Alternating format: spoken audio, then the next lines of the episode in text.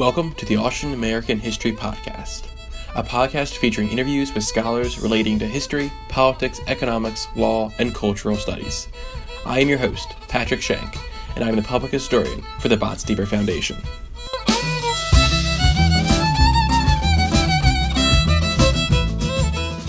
So today on the podcast, we have Kristina Poznan. Kristina earned her PhD in history at the College of William and Mary she was a 2015 Botstiber Fellow and is the current editor of the new open access Journal of Austrian American History. Her dissertation, Migrant Nation Builders The Development of Austria Hungary's National Projects in the United States, 1880s to 1920s, explores the relationship between transatlantic migration, migrant identities, and the dissolving of the Austro Hungarian Empire. Hello, Kristina. Thank you for being on the podcast. It is a pleasure to have you. Thanks, Patrick. I guess just to jump right into it, um, how did you come to study Austrian American history, and in particular transatlantic migration? I came to my dissertation project primarily through taking courses in the comparative and transnational history program at William and Mary. Uh, even though I had gone there to study American history, all of these comparative and transnational courses really inspired me to look outside the borders of the United States in gaining a fuller picture for topics that had been studied pretty much from a domestic concept. And I went to Central Europe right after I completed the master's program to teach English in Hungary, and it was while I was there poking around the archives from the Habsburg Empire that I came to my current topic. Sounds like a pretty exciting journey to get there kind of building off that, I know you've conducted research in the United States and like Washington and other archives, but also in Vienna and Budapest. What was some of the most interesting or surprising things you found in the records, either here or over in Europe? One of the things that really shocked me was how much information you can find about the United States in foreign archives. And on the one hand, we really expect this for things like the foreign ministry files, that you would have a lot of consular records, uh, or notes about things happening in the United States where migrants from Austria Hungary are going.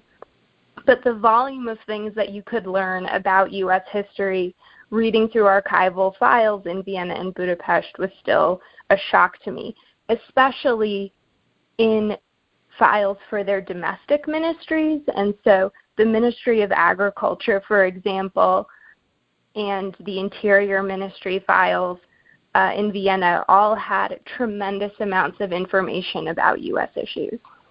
That's really surprising. So, if it was the agriculture dealing with similar problems in the United States or just general files? So, domestic ministries in Austria Hungary were also interested in issues of migration.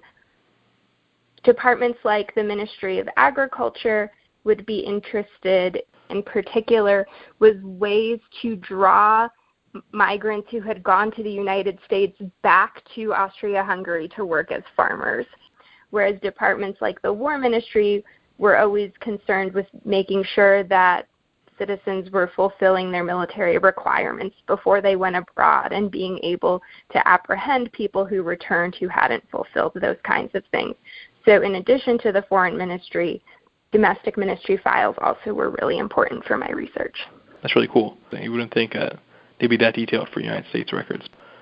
So I guess kind of building off the migration aspect of your um, dissertation, how is migration and identity different in multi-ethnic states like Austria-Hungary compared to other places in Europe that really center around one ethnic group? Historians have studied for a long time the way that the concepts of ethnicity are kind of constructed. Um, but oftentimes, scholarly books were coming up with good theories to explain nation building for coalescing nation states like Italy, but the picture was still a little cloudy to me about an eventually splintering state like Austria Hungary. So, using the literature on places like Italy, I wanted to look at how the nation building process works for places that, in the long run, um, seemed to be falling apart rather than places that were coming together. Did you find a major difference in how these migrants saw themselves compared to other nations, or? What you find in the United States is that for individuals coming from both coalescing nation states and multi ethnic empires, identities are a lot more fluid and flexible than we think about in the modern period. And so, in much the same way that Italian migrants might think of themselves primarily as Sicilians or as Catholics or as coming from their specific village, um, so too migrants from Austria Hungary might think of themselves primarily as Calvinists or as someone from Transylvania or the specific county they're from, and that these national identities aren't necessarily the primary form of identification for every person. That's really interesting. So I guess also then once they come to the United States, are these immigrants like how are they seeking to assimilate to the United States culture, but at the same time, you know, maintaining their heritage from whether it be an Austrian-Hungarian heritage or like their specific regional heritage? That's a great question. One of the things that migrants do really actively upon their arrival in the United States is start lots of organizations and clubs. Some of these are very practical in purpose, like benefit societies in case of injury or death, which are particularly important for migrants who are working in dangerous industrial jobs. But there's also a flourishing of migrant newspapers, churches, and also clubs that are devoted to more leisure type activities and even national causes. And so these kinds of things really not only retain but promote a specific cultural heritage for migrants and sometimes pairs them in ways that we would find surprising. So um, there are dozens of cases of churches being founded between migrants who speak different languages who might have a joint service or have two different services in the same day but decide to found a single church together. There is also a big turning point around World War One with migrants really starting to engage a lot in political activism. And this is really important because during the war, various leaders among different linguistic groups among the Austro Hungarian immigrant community sees this as an opportunity to change the fate of what will happen with Austria Hungary after the war if it loses. And so we see migrants then engaging in direct diplomacy efforts to try to uh, change the outcome. So then, I guess, kind of building off of that too, then with with the outbreak of World War One, how did that affect the actual migration, like in terms of the United States policy towards accepting these immigrants, and then also did the breakup affect how migrants understood themselves? So no longer are they that empire or multi-ethnic. Now they're individual nations and uh, ethnic groups defined by their states.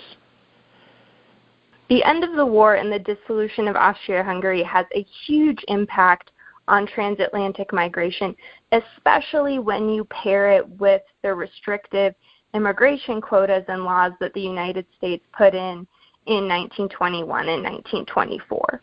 These two things happening at nearly the same time completely changes the picture for migration. So, just as ships start crossing the Atlantic again after the peace treaties have been signed, the United States is implementing more and more restrictive legislation. And that legislation is based on migrants' quote national origins, which means what ethnic group they're coming from. This gets really complicated though when you have new borders in Eastern Europe and attempts to kind of put a number for each of Austria Hungary's ethnic groups onto new states that didn't exist before. And so the portion of the quota that will go to each new country will depend on migrants who come from these areas in 1890 and those kinds of identities and geographic markers even don't really match up.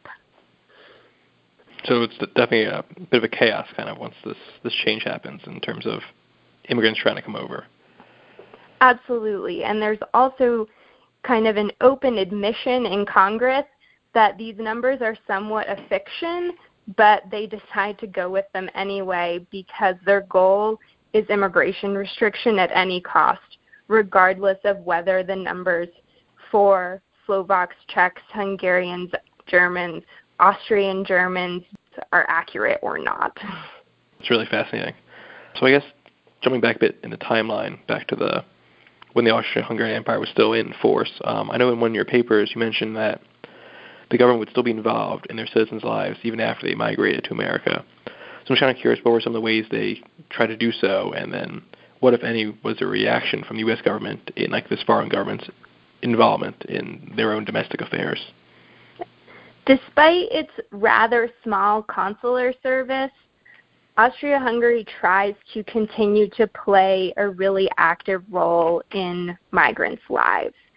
One of the ways that they do this is through financing of different projects and organizations in the United States.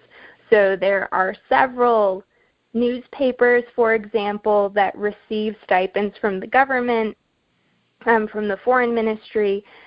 The Austro Hungarian government also sets up or contracts with a series of immigrant way houses in New York City. And these are places that would welcome migrants for their first night in New York after arriving in Ellis Island or be the place where they spent the night before they got on a ship in New York to go back home.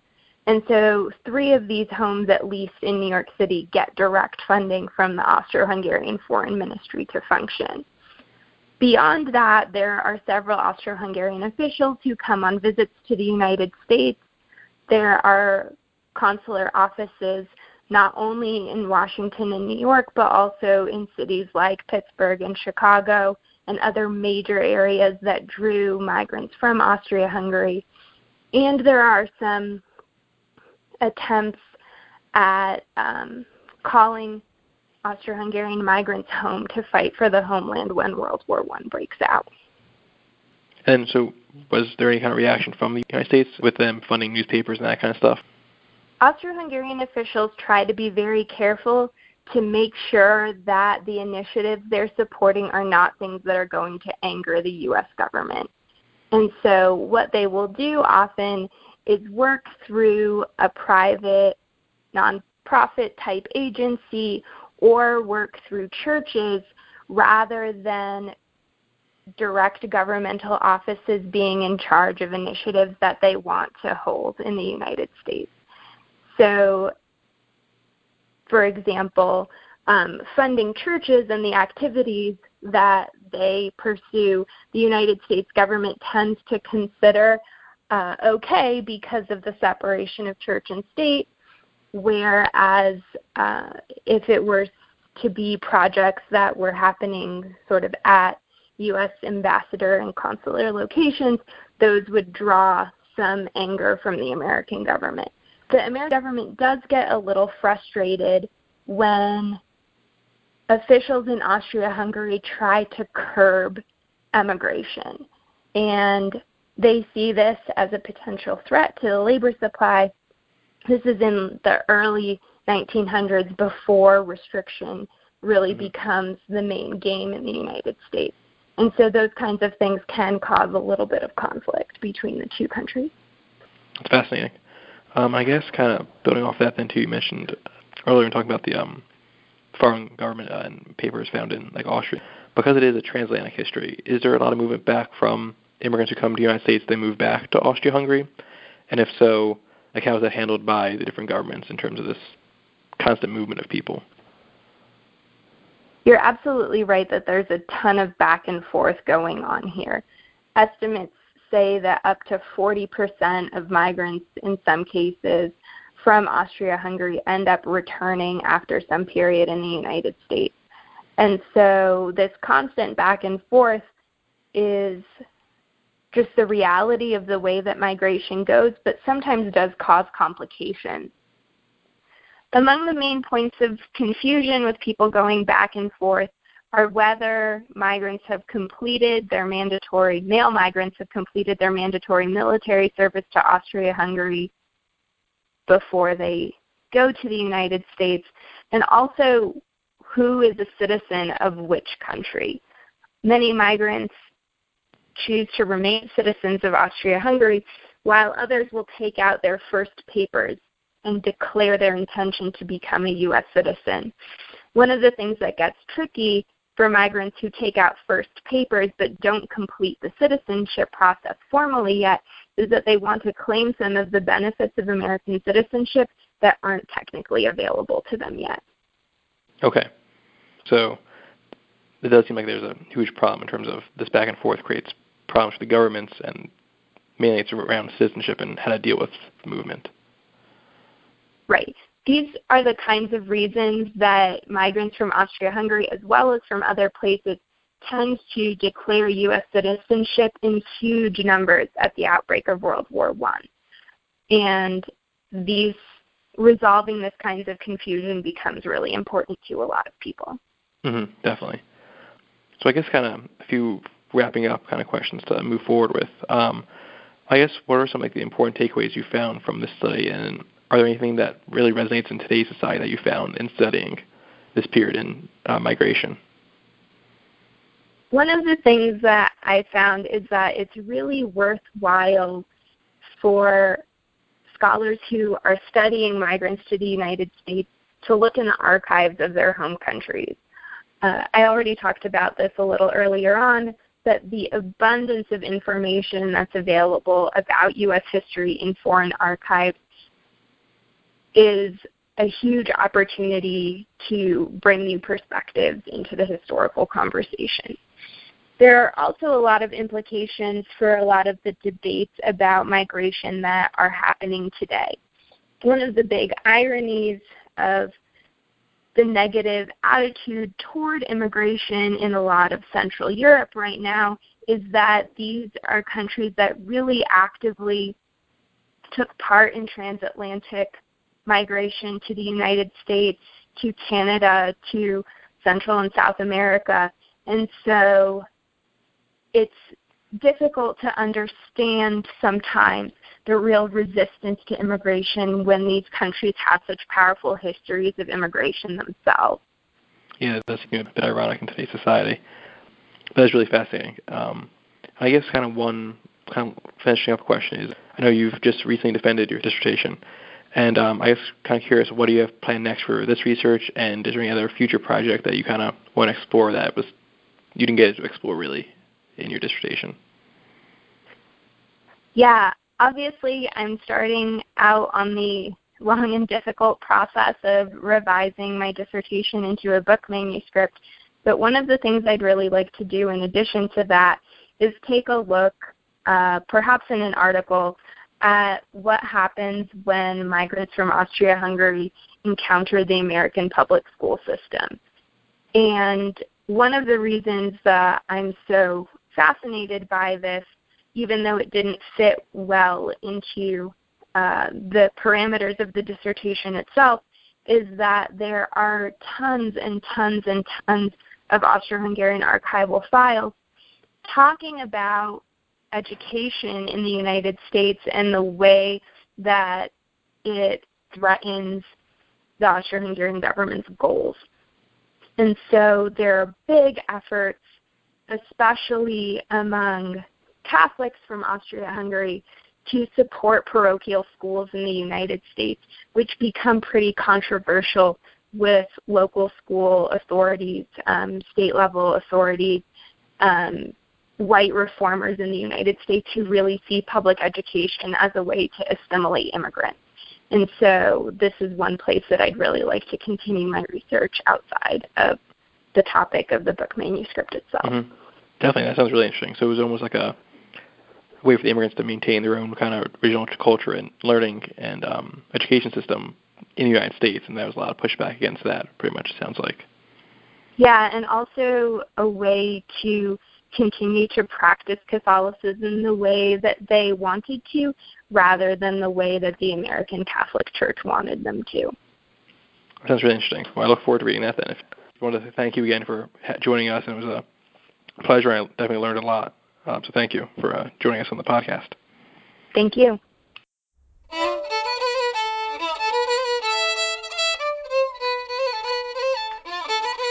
The Austrian American History podcast is produced by the Botstiber Institute for Austrian American Studies, which seeks to promote an understanding of the historic relationship between the United States and Austria, including Habsburg Austria. The Institute also awards fellowships and grants for academic research and publishes the Journal of Austrian American History. To find out more, visit www.botstiber.org or like us on Facebook at the Botstiber Foundation. Music by the Underscore Orchestra under Creative Commons BY NC SA license.